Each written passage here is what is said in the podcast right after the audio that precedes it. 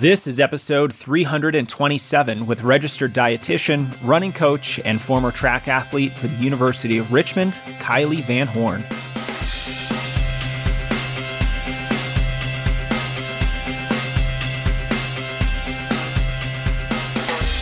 Welcome to the Strength Running Podcast. I'm your host, Coach Jason Fitzgerald, and my singular goal is to help you improve your running by getting stronger, racing faster, preventing more injuries, and achieving more of your goals. I'm the head coach of Strength Running, formerly a 239 marathoner, and a monthly columnist for Trail Runner magazine. You can learn more about me and strength running at strengthrunning.com. And if you enjoy this show, then please support our partners who are offering you some great deals on amazing products that will help your performances and overall health. First up is the high nutrient probiotic drink AG1. I love this stuff. It's the most popular greens mix available with 75 vitamins and minerals, prebiotics, probiotics, antioxidants, and adaptogens. To make taking control of your health even easier, AG1 is going to give you a free one year supply of immune system supporting vitamin D and five free travel packs with your first purchase.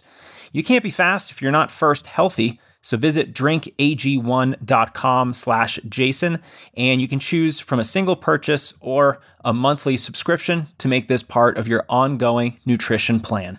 See all the details at drinkag1.com slash Jason. We're also brought to you by our very own Performance Training Journal, which is now available on Amazon and initially debuted as the number four new release in the running category. I've always loved the visceral feeling of holding a hard copy training journal in your hands, and writing in it daily can improve your motivation and help you learn more about yourself as a runner. The journal focuses on the training metrics that actually matter while ignoring those that don't. It prioritizes a long term outlook so you don't take any shortcuts, and it maintains your motivation with strategic self praise. I've also included example training weeks from some of my personal best weeks during my running career, tips on injury prevention and strength training, and more. Get your copy of the Performance Training Journal today on Amazon. All right. My guest today is Kylee Van Horn, a sought after sports dietitian here in Colorado who works with some of the best trail and road runners out there. Kylee has a BA in biology and pre veterinary medicine from the University of Richmond and a bachelor's of science in human nutrition from Metropolitan State University in Denver. She completed her dietetic internship through the University of Northern Colorado. She is a running coach, a featured bi monthly columnist for Trail Runner magazine, and the founder of Fly Nutrition, where she offers nutrition services to athletes around the world. You can learn more about Fly Nutrition at flynutrition.org. In this conversation, we're focusing on a wide ranging topics like underfueling, why backloading your calories may not be the best idea, her views on intermittent fasting and restricted eating, the habits that you can create around your diet muscle soreness, whether runners should take creatine, and a lot more. If these conversations are interesting to you, you can also download a bonus podcast episode with another registered dietitian at strengthrunning.com slash nutrition hyphen QA. And now, without further delay, please enjoy my conversation with Kylee Van Horn. Hey, Kylee, thanks for being here. Hey, I'm excited to be here. Thanks for having me. Yeah, I'm excited. We are going to talk about something that I don't talk about nearly enough. We're always talking about the training and the running and all the workouts we do and all the strategy that goes into that. But I'm excited to talk to you about all the other things that can really impact our performance as runners. And a big one of them is our nutrition. But before we get into all that, and, and I know we're going to go down the rabbit hole, I'd love to hear a little bit more about about your background as an athlete, Kylee. Yeah, for sure. Um, I was a runner since I've been 10 years was I was 10 years old. My dad is a um, Olympic trials uh, marathon qualifier um, and grew up in that household, ran high school, uh, ran at the University of Richmond in college, uh, and then post collegiately, I uh, ran with some groups in Boulder when I moved out to Colorado um, and tried to qualify for the trials myself, but missed it by a few minutes back in 2012 and then switched to trail Uh, and honestly, I love nothing against road running, but trail running has been life changing. Uh, it's just, I feel like the community has um, been really great for me, just a little bit more laid back at times. And, um, and it's allowed for me to just get out and explore the area where I live. Um, in the mountains now, I live near Aspen, Colorado. So, uh, mostly compete in uh, in trail running events now and do some Nordic skiing and ski mountaineering too. Oh, that's so fun. And and I love how you're having this like new season of running after, you know, your road racing season after your college training. Uh, that's just really fun and you certainly live in probably one of the best states for amazing trail running. Um, so yeah, I want to talk a little bit more about endurance runners and the mistakes that we make with our our eating and nutrition habits let's start with common mistakes. I, I, think you know you're a dietitian that works with so many endurance athletes runners also triathletes and i wonder if you happen to see the same nutrition or diet problems that come up repeatedly. Yeah i do and i think um it's by no mistake of of anyone out there because there is a lot of conflicting nutrition information out there and i feel like people get confused um, and that's what i try to do with my messaging is to clarify some of that and try to um, sometimes it might sound oversimplified but when i work one-on-one with someone we're going to dive into details on their specifics of their nutrition, but overall, I want the message to be clear um, of of things that should be happening for overall fueling strategy. Um, so, in regards to um, you know race fueling, I would say like oftentimes there are things that are missed. Uh, if someone's having stomach issues, uh, they might start thinking, oh well, I need to eat less or I need to change up my fuel source. And that might be the case, but also it could be that you need to eat more. It could be that you need to dial in your fluid and electrolyte strategy. Um, so thinking outside the box there when troubleshooting your fueling plan. Um, when we look at daily nutrition, I think there are a lot of fads out there. Um, so we always joke, well, you and I have joked, uh, on my Instagram about, you know, so and so down the street is doing this latest diet trend. Um, and uh, for endurance athletes, that might not be the best strategy to do the newest diet trend or the newest uh, thing that you need to cut out of your diet. Um, I think it's talked about, you know, on the other end of the spectrum, it's talked about eating enough. And I think that that concept of eating enough, people people don't really understand what that means because they're like, well, like do I just eat until I'm full or like what if I'm, you know, I'm never hungry. And so there's like all these things that that happen with people where they don't really understand what enough is for them. And that's the piece where, you know, someone like myself or another sports dietitian can help try to figure out what your needs are to match your training day and what does that look like from a sustainability perspective for you um, to try and figure out what's going to work long term. Um, but I'm not about like extreme restriction and cutting things out of the diet and some magical like supplement that so and so said is gonna, you know, help with performance. Um, I do like to take an open mind uh, if there's, you know, new research out there, but I think that that can ultimately confuse people um, if they're you know just seeing one study and saying like this is the end all be all to a situation. So i would say that's a that's a problematic area. And then um, you know the supplement piece always a problematic area like what should i take? What should i not be taking? Um, do i need 50 different supplements? Do i not um, and and wading through that again is difficult like for the most part, you don't necessarily need 50 different supplements, but in certain cases, certain supplements might actually be beneficial to you depending on what you're trying to achieve. So, again, working with somebody that understands like evidence based uh, science and then also companies that might be reputable. So, you might be able to then gather like what you what might be beneficial for you um, can be helpful uh, when you're working with someone that's a professional in the area. Um, so does that kind of i mean it's so broad there's so many things i would say so many common mistakes that people make uh, that it, it's difficult to for me almost to pick out like all of the different things that people get confused about or um, make mistakes on with their nutrition. Yeah, it's almost like an endless list of, of things you maybe could get wrong. Um, but at the same time, it's also something that we probably shouldn't overcomplicate. I'd love to talk a little bit more about not eating enough. You know, you mentioned how a lot of runners don't understand what enough means.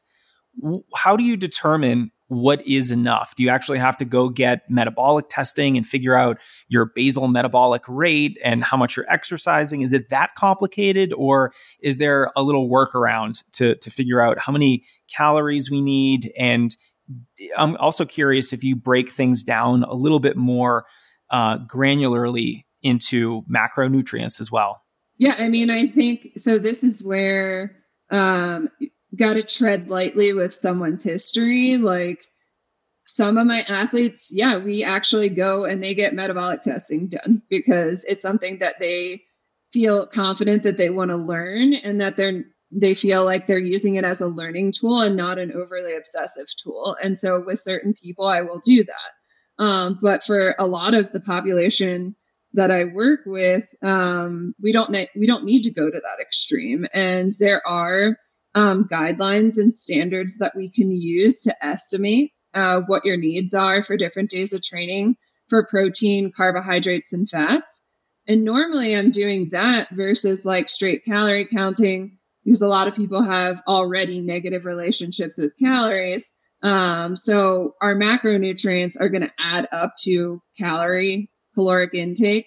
Um, so taking a macronutrient focus and then applying visuals to those macronutrients can be really helpful because um, for a lot of people, counting numbers and and obsessing over that again it can be triggering um, and and just really not productive overall too time consuming for them as well. Um, so things like that think numbers can be used maybe as a learning tool but really ultimately having confidence in a visual um, perspective can be really nice with like protein carb and fat consumption. Um, and then i think something that's lost um, in the endurance space is that um, intuition piece too. Like the ability we get so caught up in like the stress of our training the stress of our lives um, we are kind of mechanical maybe and just like getting in food or not getting in food and we start to forget about hunger and fullness and what that actually looks like. Um, and that can be individualized uh, but getting some awareness around hunger and fullness cues and how do i actually feel? How does this food make me feel? Am i satisfied? Am i not? Um, can be a really helpful tool in helping you kind of determine like what your needs are without you know, getting metabolic testing and, and whatnot, I think it's important to re- remember that our bodies are not um, calculated machine. So even if you have a metabolic reading, like you're not hooked up to a metabolic cart 24 7. So you're not fully uh, going to know what your energy requirements are. It's still all an estimation. So being able to read your body is really important.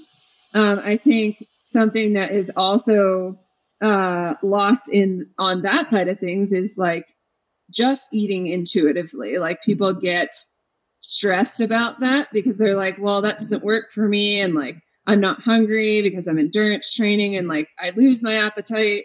Um, so I think having the ability to be, I call it intentional, but also intuitive is really important and combining the two and knowing that intentionally, like after a hard workout or after a long training session, I might not be hungry, but I need to fuel myself. Um, so those are just some of the kind of tips I usually give people. And then depending on the person too, like the use of something like a um, a tracking tool like Cronometer or something might be a way to get a look at what you're doing. But again, there's still discrepancy there. We know that the tracking tools have inaccuracies, there's human error, and then there's um, fitness tool era as well, like our watches and whoop straps and all of that are going to have a, up to like 20% inaccuracy as well. So there, we again, we can get ideas and trends from these things, but we have to know uh, how to read our bodies too. Yeah, it seems it's just just like with our training as well. You know, there's always value in having a fancy GPS watch that tells you all these metrics, but if you can't also layer in some intuitive feelings of how you're feeling when you're running a workout or in a race or a long run, you know, you end up missing some things. And so I, I love this marriage of using some of this data in these tools in a really strategic way, but then also relying on just how you feel after you eat and what you think you need. It does seem like a lot of this is is habit related. You know, I think we all understand intellectually that we have to fuel our running, but a lot of us are parents or have crazy schedules or just are super busy or we travel a lot and and then it becomes more challenging to be able to eat enough food to support the training that we're doing are there any you know simple habit changes that you've found to be really effective for endurance runners who might struggle to get in the the number of calories or even carbohydrate that they need? Yeah, I mean, I think this is where um it, it unfortunately it does require a little bit of upfront effort trying to figure out like what that's going to look like for you. I think this is the one of the foundational skills that I like to teach athletes is the planning process and like thinking of thinking ahead like do i have a big training week coming up what does that look like and then in my planning process um, can i can i think ahead for that and be able to like have things on hand that will help me? Because i know i'm going to be busy or i know i'm going to run the kids places or i'm traveling for work. And then if you have those um, things into in place uh, that you can use in your toolbox then that can help you meet your needs. So things like um, examples might be um, where you uh, have a hard time getting calories in on increased training days, but you know that you need a higher amount of fats because they are going to give you extra calories overall. Um, so, do you have nut butter packets available? Do you drizzle a little bit of extra olive oil in your normal meals? Um, do you have, um, I don't know, just making sure you have avocado available or something, you know, like making sure you have the staples to help you achieve those increased needs.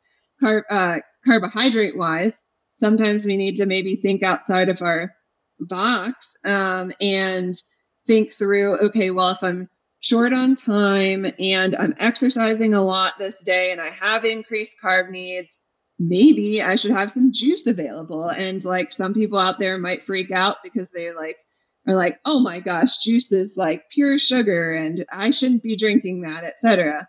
And everyone's preferences might be different, but the reality is is like underfueling overall might be worse for you and your blood sugar control than having some juice to help you meet your carb needs. Um, and I think like I even work with athletes on like okay, like having this juice pre or post exercise could be a really good option for you to have a quick carb source to get your energy up or replace glycogen stores. Like if you're really worried about that, or like pairing your um, pairing this juice with a protein source could help keep your blood sugar a little bit more balanced. Um, so you get your carbs and you get um, some protein in to keep your keep your blood sugar more balanced. So there are nutrition strategies that you can use uh, to try and um, you know make things more convenient for you, but also meet your needs in a way that's going to work. Um, I do the same thing with like people that are traveling for business, etc. Like, what easy snacks could you pack for yourself so that you can uh, prepare yourself when you're on your business trip? Or is there a convenience store nearby? What could you get at the convenience store that would help you meet your needs? And thinking about that ahead of time versus in the moment. Like I was just talking with a an athlete earlier that's a fitness trainer and a runner and she like works out literally like 25 hours a week like with everything all together and we're trying to think through um, ways that she can like pack things to go with her and grab things conveniently etc so you know thinking through a um a core list of items to kind of help you if you know that like carbs are really hard for you to get in or protein or fats like whatever macronutrients you know are hard for you. Um, thinking through that and then um, having that avail- available for you so that you don't have that decision fatigue. Sometimes the decision fatigue in the moment is also what prevents people from feeling themselves because they're like oh i don't really want to uh, think about this. This is uh, not going to be uh, convenient for me i really just you know it's it's i might as well not fuel You know, Kylee, I had a small can of pineapple juice earlier today on a meeting because I didn't really have time to eat anything. And I did have this really interesting, like, split second moment of guilt where I thought I was going to be judged because I was drinking juice and I'm a running coach. I need to be advising people on healthy habits. And it was just really interesting thing. I was like, no, I just went for a run. I don't really have time right now for a whole sandwich or something. So I'm just going to have this can of pineapple juice. And uh, yeah, it was exactly what you were what you were just mentioning, and it held me over until I could actually eat some real food. Um, I want to talk a little bit more about protein, though. I think this is a macronutrient that a lot of runners don't think too much about because our performances are not fueled by protein, but nevertheless, protein is, in my mind, maybe the most important macronutrient, although we can have a, a brawl about that later. Um, tell me about some problems you see with endurance runners and protein. Like, obviously, not getting enough is going to hamper your recovery, but I, I saw you talk in, in another venue about how having protein not spaced evenly throughout the day can also be a problem. I'd love to hear your thoughts more on this. Yeah, I mean, I think when we look uh, from a perspective of maximum muscle protein synthesis rates, whether it's like somebody that's strength training or doing endurance sports, um, you know, part of the goal is to uh, break down and then repair. And so, in order to do that, if we actually uh, spread our protein out throughout the day more evenly, it can help us reach those maximum muscle protein synthesis rates and help with maximum rate of recovery and adaptation. And so when I'm working with people, I like to evaluate not only are you getting in the things that you need with protein or carbs or fats, but how does that look throughout the day and and how are you um, kind of timing things, I guess. Um, I think uh, with protein specifically, uh, I like to think about it um, in boxes, like little, trying to fill your boxes with like smaller amounts of protein throughout the day, just to be able to conceptualize what that looks like for you. Um, and uh, the other thing I just thought uh, I forgot about this piece too would be the uh, blood sugar balance piece. So thinking through, um, you know, that when you have your protein spread out throughout the day, it can keep your blood sugar. It allows for the for carbohydrate to release into the bloodstream a little bit more slowly, keep the blood sugar a little bit more even throughout the day, and give you a more steady energy. Um, it can um, allow if we don't have as many blood sugar spikes and drops, it might keep your inflammation levels more stable um, and get that recovery time, help you feeling more recovered uh, throughout your day. So, lots of reasons why spreading protein out throughout the day is important and not just maybe that amount uh, overall. Um, and then, yeah, strategy wise, I like for people to think about filling their boxes up throughout the day um, to kind of achieve that goal of meeting needs. Um, and then really trying to think through um, I, I, would say the people that struggle the most with this are going to be plant based athletes. Um, but when I've worked with my plant based athletes, even those that are really struggling getting in like 50% of their needs at the beginning when we get started, we always brainstorm through like higher protein snack ideas and like, you know, things like dried edamame can be a great source of protein. Um, so trying to think outside of their box of like a protein bar as the only option to get in protein um, can be really helpful. So that's where like, you know, it takes, I want to bring this back to with anything that you're working on with your nutrition, it takes a little bit of effort up front to figure out what that's going to look like for you and the how you're going to make it happen. And then moving forward, you have some uh, strategies or nutrition skills in place. I like I like to call it my adaptable athlete. So you can adapt in any situation, whether you're traveling or you know in a place that you can only go to the convenience store or whatever. Um, you're able to adapt to that situation.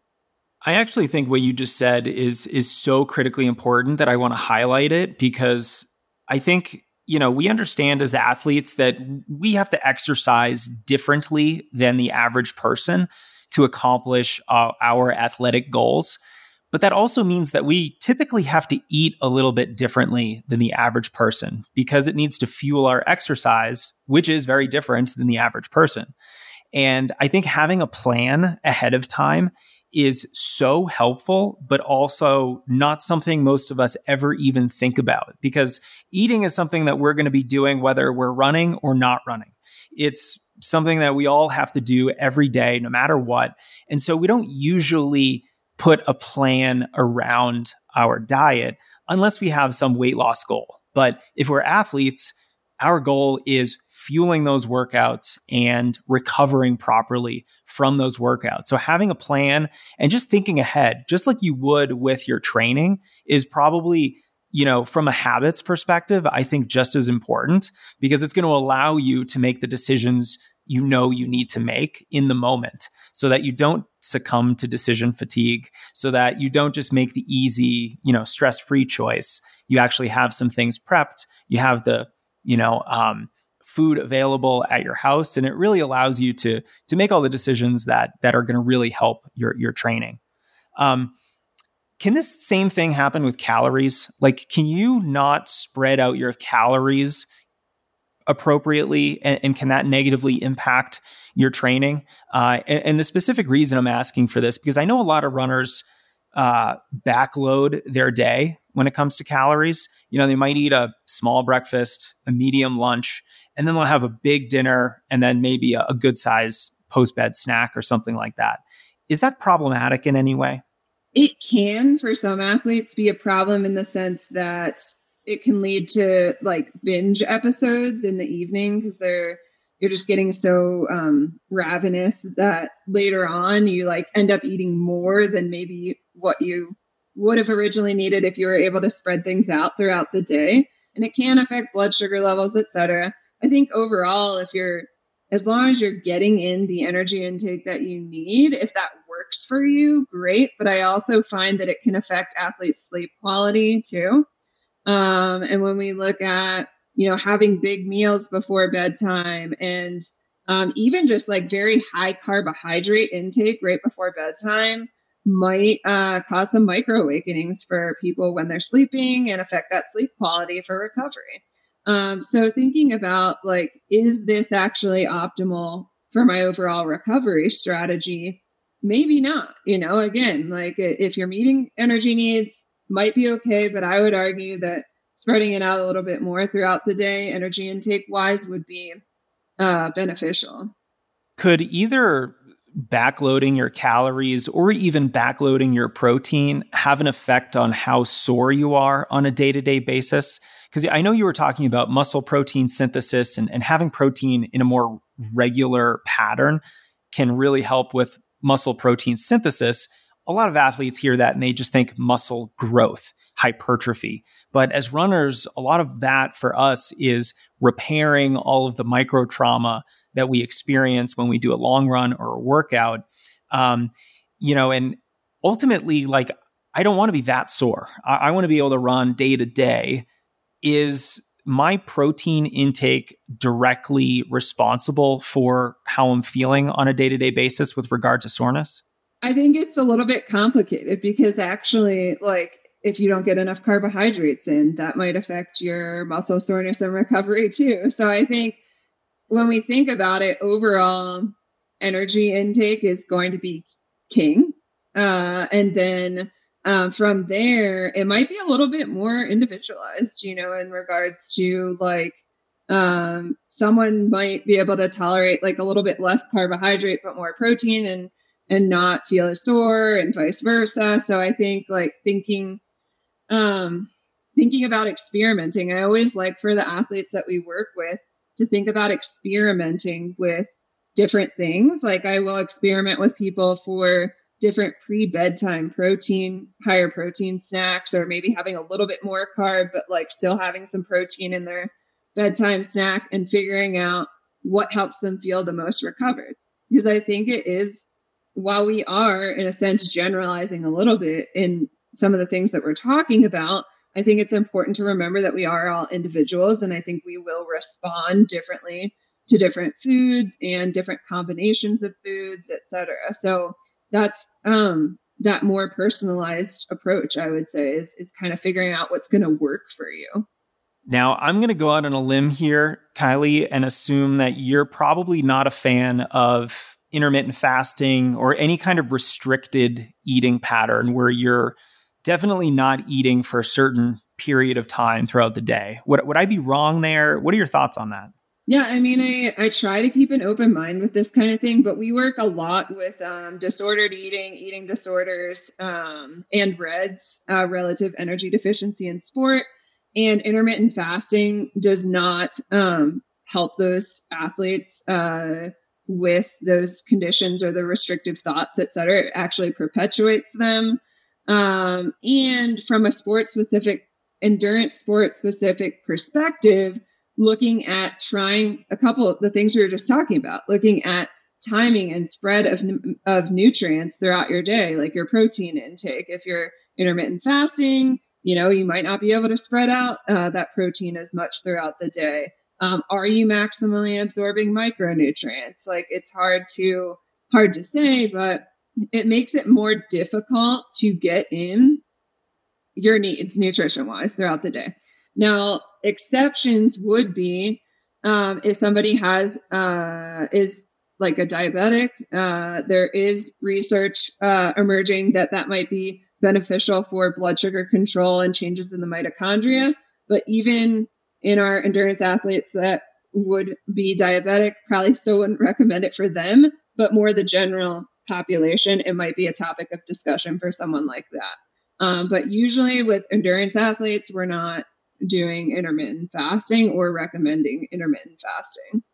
I want to ask you, Kylee, a little bit about eating before bed again. I know that it can negatively impact your sleep. I'm wondering if certain lower carbohydrate foods would have less of an impact on your sleep and whether or not it's actually more beneficial to eat a protein rich or a carbohydrate rich pre bedtime snack.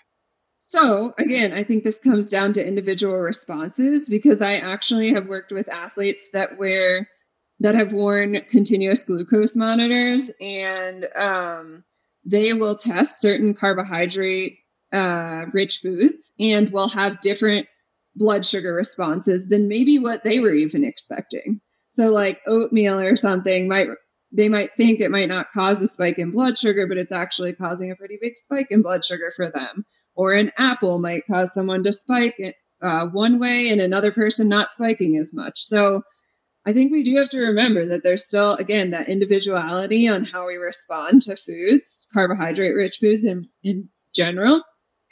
Um, overall, though, I tend to recommend a higher protein snack before bedtime because it can promote sleep quality and muscle repair when you are sleeping.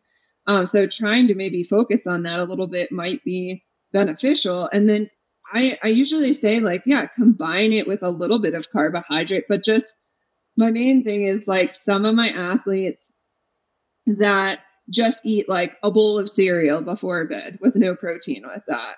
Um, or a piece of toast um, with jam or something. There's nothing wrong with that, but I have them compare that intake to a higher protein snack like a yogurt with a little bit of granola uh, and a little bit of fruit and they notice a difference in they're not waking up in the middle of the night hungry they feel more refreshed when they get up in the morning um, and there is some research to suggest that doing that higher protein snack before bedtime does actually promote muscle repair and recovery.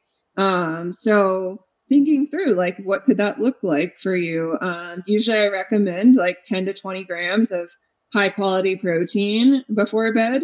Um, and then um, carbohydrate wise, 30 to 45 grams max. Uh, and maybe, you know, we have to be mindful of how much we are eating before bed, right before bedtime, too, because that high GI load right before bed, that can be hard because digestion can slow when you're sleeping. So, you know, that might make things difficult on your sleep, too.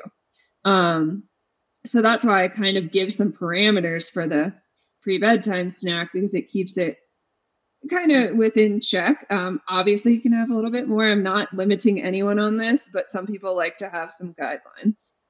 Do you recommend continuous glucose monitors for non diabetics? I- have heard dietitians come down so firmly on either side of this debate. And, and my thinking is just that if you're curious and if there are all of these individual responses to certain foods, more data can help you make better decisions about your eating, not just what you're eating, but also when you're eating it. So I can see it as only a good thing as long as it's not going to, you know, predispose you to any kind of unhealthy eating habits. Yeah, and I mean, I think this is where um, people get caught up in like taking the extreme one side or the other. I don't take that extreme for continuous glucose monitors because um, I have successfully used them with athletes uh, for what you're saying. So, a couple of things like I found benefit with them for athletes that have higher A1C and they're in the pre diabetic category, but like they are vegan and they don't understand, like they actually are getting protein in, they don't understand why their A1C is higher. So we might look at like what their trends are and their blood sugar. Um, I've used it for athletes having a GI distress um, or in their fueling plan um, and trying to figure out what options um, might make them feel better during their exercise. Um, I've used it for athletes that have uh, rebound hypoglycemia, uh, so their blood sugar spikes and drops uh, at the beginning of exercise and they feel like they might pass out. So, trying to figure out what food options might be beneficial for them uh, pre exercise and then trying to keep that blood sugar more stable during exercise. Um, it's been really interesting to look um, at individual responses to gels and um, food blends. Um, some people uh, using whole food blends uh, do not have a great uh, response to like Spring or Muir Energy. Like they can't get their blood sugar up and it actually makes them they feel lower energy and it makes sense because their blood sugar is not going up very high um, and so um, being able to look through and visualize that data uh, with a cgm has been really beneficial for the people that i have used it with now the counterpoint um, because again we work with a lot of disordered eating etc is that it can make people more obsessive, give them more data, and then that's just overwhelming and it takes away from that into intuition that we were talking about earlier and like not paying attention to the signs that your body is giving you. Um, so being careful, like if you're somebody that um, does have those kind of tendencies and habits, it might not be the best choice for them, but I can see pluses and minuses to using it um, and and do work with athletes on using it uh, in certain situations. And I've even had um, athletes, I've worked with athletes one on one that I've requested that they request it from their doctor uh, and get a CGM so that we can get more data to see what's going on. Yeah, if you see me running around with a CGM on my arm, uh, you'll know that I'm I'm firmly on the bandwagon. I, I would love it. I think it's so interesting. I would love to look at my you know, blood sugar levels at every hour of the day. I just think that's so fascinating. You know, my grandmother happens to be a type 1 diabetic. And whenever I visit her, she's still doing the old school prick your finger and test your blood every morning. And and I do that when I'm visiting her because I'm, I'm just so curious what it might be. Kylee, let me ask you some rapid fire questions. These are loaded questions. And so there's not going to be really a, an easy, good answer for you here, but I'd love to know your thoughts. Uh, do you have do you think there's any highly underrated and highly overrated fuel options out there for distance runners i do actually feel like uh, just traditional gels get such a bad rap uh, like even just like a GU energy gel I will chat with athletes and they're like, I would never touch that, or like, you know, a Clif Energy Gel or something. Um, and I think that they can actually be really beneficial to people. And even if you're not going to use it in your race, you could think about like some of these gels are getting quite expensive. So you could actually use some Clif or GU that might be a little bit more affordable. And you could use that in part of your training. And then as you're obviously as you're getting closer to your race, you want to practice with what you're going to use on race day.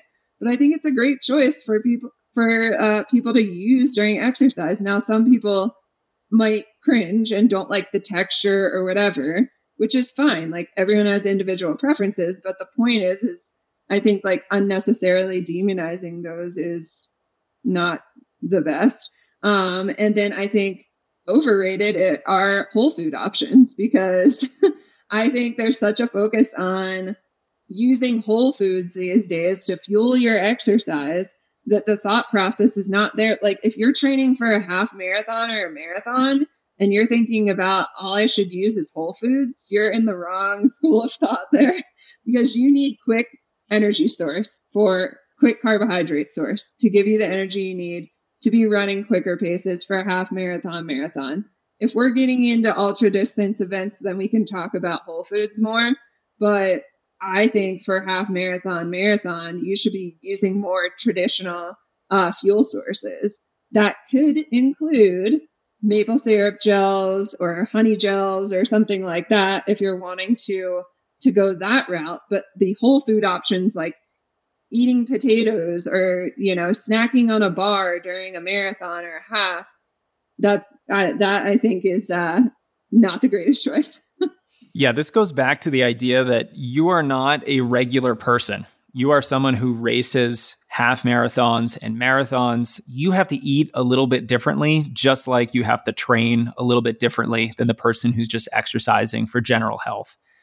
But Kylee, I had no idea that there was some sort of movement against traditional gels. What is so wrong with a GU or a Clif gel these days. I, I, remember those were the gels that I fueled my entire running career on. And of course, there's some better options these days. You can go spend like, I don't know, you take out a mortgage for a box of Maurten gels, um, and and those might be better for you. But all in all, I, I'm a big fan of the simple things precisely because they are simple. Um, all right, let's move on. I have a very simple question. Do you think endurance athletes should be taking creatine? I'm seeing a lot of just talk about the value of creatine. And, and, this used to be like your gym bro meathead supplement. And now all of a sudden, endurance athletes are thinking about taking it.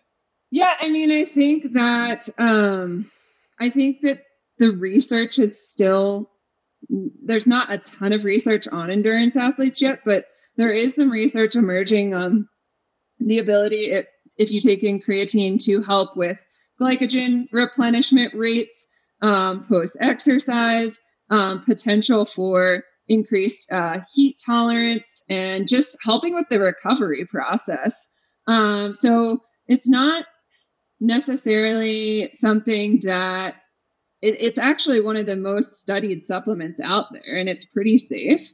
Um, so I, I don't think everyone needs to be taking it, but for somebody that might be a plant based athlete, it might be a good option because they're not maybe getting in as much from their diet. Um, and then for somebody that's doing like higher volume uh, training, uh, it could be an option for them to explore.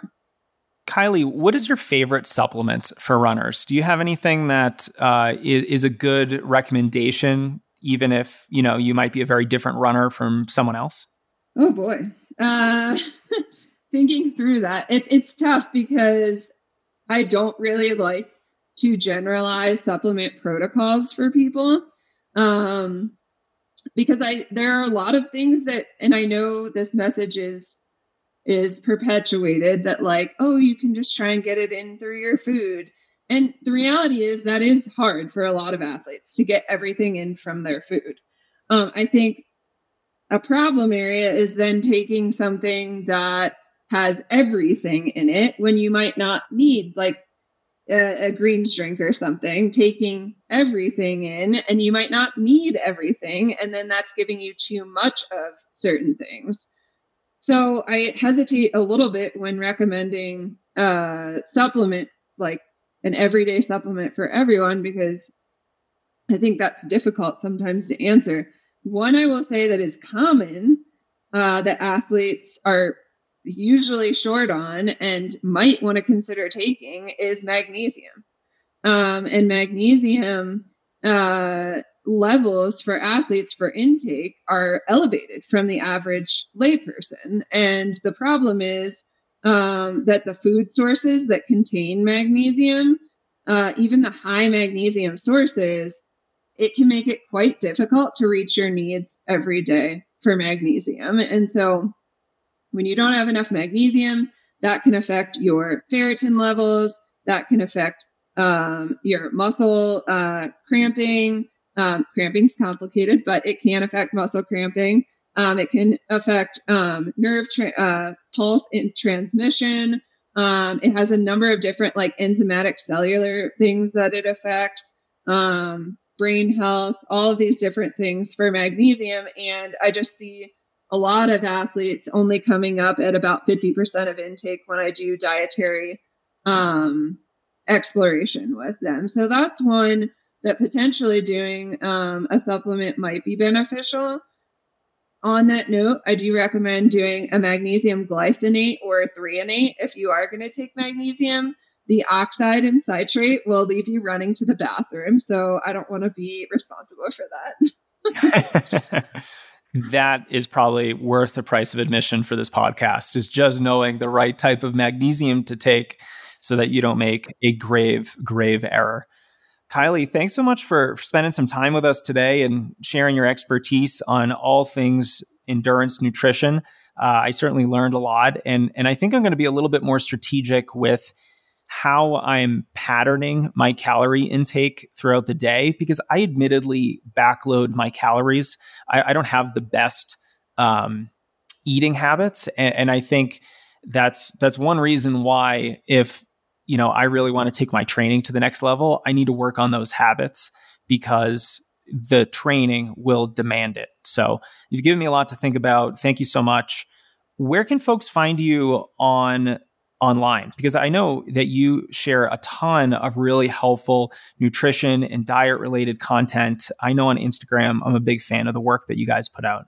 Yeah. So, um, Fly Nutrition 3 on Instagram, and then my website, uh, flynutrition.org. And we actually have a lot of, um, like, uh, on demand classes that we've done and handouts that people can purchase. So if you're not looking for one on one help, there are alternatives to that. Um, and then I write a lot for um, Trail Runner magazine. So you can find articles there that I've written um, if you want to read more on different sports nutrition topics. And your website does a really good job at, at showing what articles you've written for Trail Runner magazine. So I'm going to include links to all of that in the show notes on strength running. Um, Kylee, thank you for being here. I appreciate it. Thank you so much for having me. It's been great. And that's our show today, my friends. If you're a fan of the show, go ahead and give us a review in Apple Music. I'm so appreciative of your support. You can also take advantage of our sponsors' discounts and gear that's going to improve your training. First, I'm very grateful for the support of AG1, the health and wellness company that makes comprehensive daily nutrition super simple. Like I mentioned in my conversation with Kylee, I don't eat perfectly, and I do really love convenience, so I do find AG1 really helpful to help optimize my health by giving my body what it needs. You can learn more about it at drinkag1.com slash Jason. One scoop gives me 75 vitamins and minerals and whole food sourced ingredients, including a green superfood blend, probiotics, prebiotics, adaptogens, and more.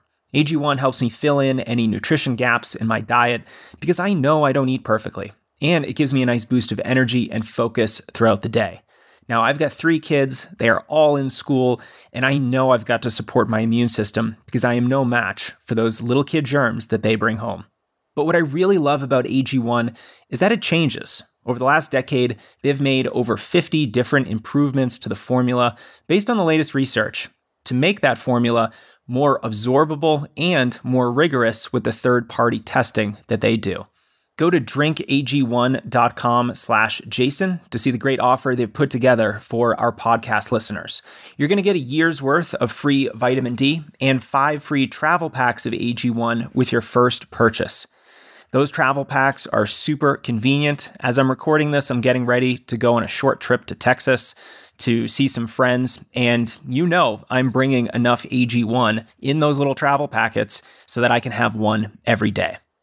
You can sign up for a single shipment, or if you want AG1 to be a part of your regular nutrition plan, you can get a monthly drop. Go to drinkag1.com slash Jason to sign up today. Finally, don't miss the Performance Training Journal, now available on Amazon. Now, since I started running back in 1998, I've kept a hard copy training journal. I have a whole bookshelf now of all my training journals throughout the years. And holding a tangible log, writing in it daily, and just reflecting on the ups and downs of running is a surefire way to improve. You're going to learn how to focus on the training metrics that matter. You're going to prioritize optimism in your running. You're going to focus on long term progress and reflect on what's actually helping you improve in the long term. With a no frills functional design, the Performance Training Journal includes coaching advice on racing, injury prevention, strength training, and more. It will guide you through race scheduling, how to plan your race morning, the best workouts for endurance runners, and encourage you to track your personal bests over time. Most importantly, you're going to have the space to make this journal your own, whether you're a new runner or even a professional, a trail or road runner, or a mid distance specialist or ultra marathoner. A detailed, performance oriented training journal is one of the most effective and valuable training tools available. Don't just track your running, learn from it with a performance training journal. Check it out today on Amazon. All right, that's our show, runners. Thank you so much for subscribing, sharing the show with your friends. If you want to support us, you can support any of our sponsors. You can review the podcast or get a training program for yourself at strengthrunning.com. My number one goal is to elevate your running. So feel free to reach out through the Strength Running website, or you can message me on Instagram at JasonFitz1. We'll be in touch.